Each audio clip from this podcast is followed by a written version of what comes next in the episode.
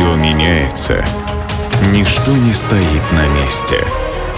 Но иногда простая случайность меняет ход истории. Суть события видна только со временем. Эволюция. Леонардо да Винчи в своих дневниках писал: «Если у человека есть шатер из накрахмаленного полотна шириной в двенадцать локтей и вышиной в двенадцать, то он сможет бросаться с любой высоты без опасности для себя». Зачем кому-то может понадобиться бросаться с высоты, великий художник не уточнял.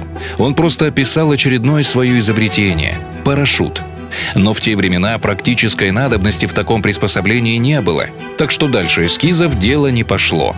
Только спустя сто лет другой изобретатель Фауст Враничич воплотил идею да Винчи.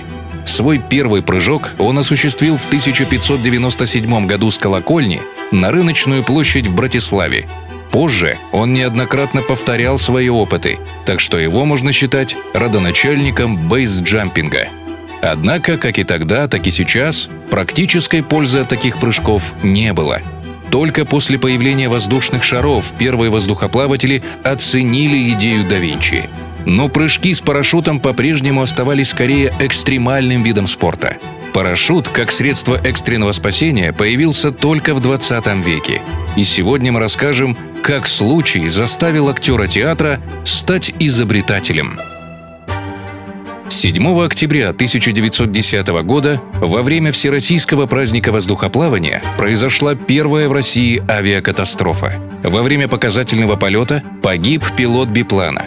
Свидетелем той трагедии в числе многих стал актер труппы Народного дома Глеб Евгеньевич Котельников, будущий изобретатель ранцевого парашюта. До Котельникова пилоты для спасения использовали длинные зонты, которые крепились к борту самолета. Но ненадежная конструкция сильно увеличивала вес самолета, поэтому летчики редко ее использовали. Котельников не был инженером, но на досуге занимался моделированием. Он разработал круглый парашют, который укладывался в ранец и раскрывался, как только пилот дергал за кольцо. Первые испытания с манекеном показали надежность конструкции, и в тысяча девятьсот двенадцатом Котельников запатентовал первый в мире парашютный ранец. Но Министерство обороны отказалось от идеи массово использовать парашюты. И дело тут было не в деньгах, а в банальном цинизме. Вот что ответил Котельникову главнокомандующий российскими воздушными силами: «Парашюты в авиации вообще вещь вредная, так как летчики при малейшей опасности будут спасаться. Машины дороже людей. Мы ввозим машины из-за границы, поэтому их следует беречь.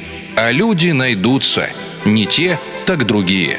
И находились. Только за тысяча девятьсот двенадцатый год в авиакатастрофах погибло сто двадцать восемь молодых пилотов.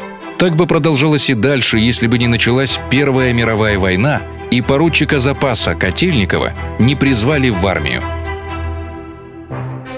На фронте Котельников познакомился с командиром многомоторного бомбардировщика Илья Муромец Глебом Алехновичем.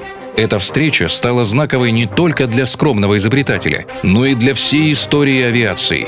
Именно Алехнович сумел убедить командование снабдить экипажи самолетов спасательными парашютами Котельникова. Сегодня существует множество видов парашютов.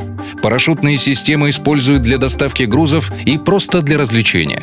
Их используют в армии и спасательных службах. С их помощью возвращают на Землю космонавтов и доставляют зонды на другие планеты. А началось все с желания простого актера спасать человеческие жизни. Эволюция. Суть события видно только со временем.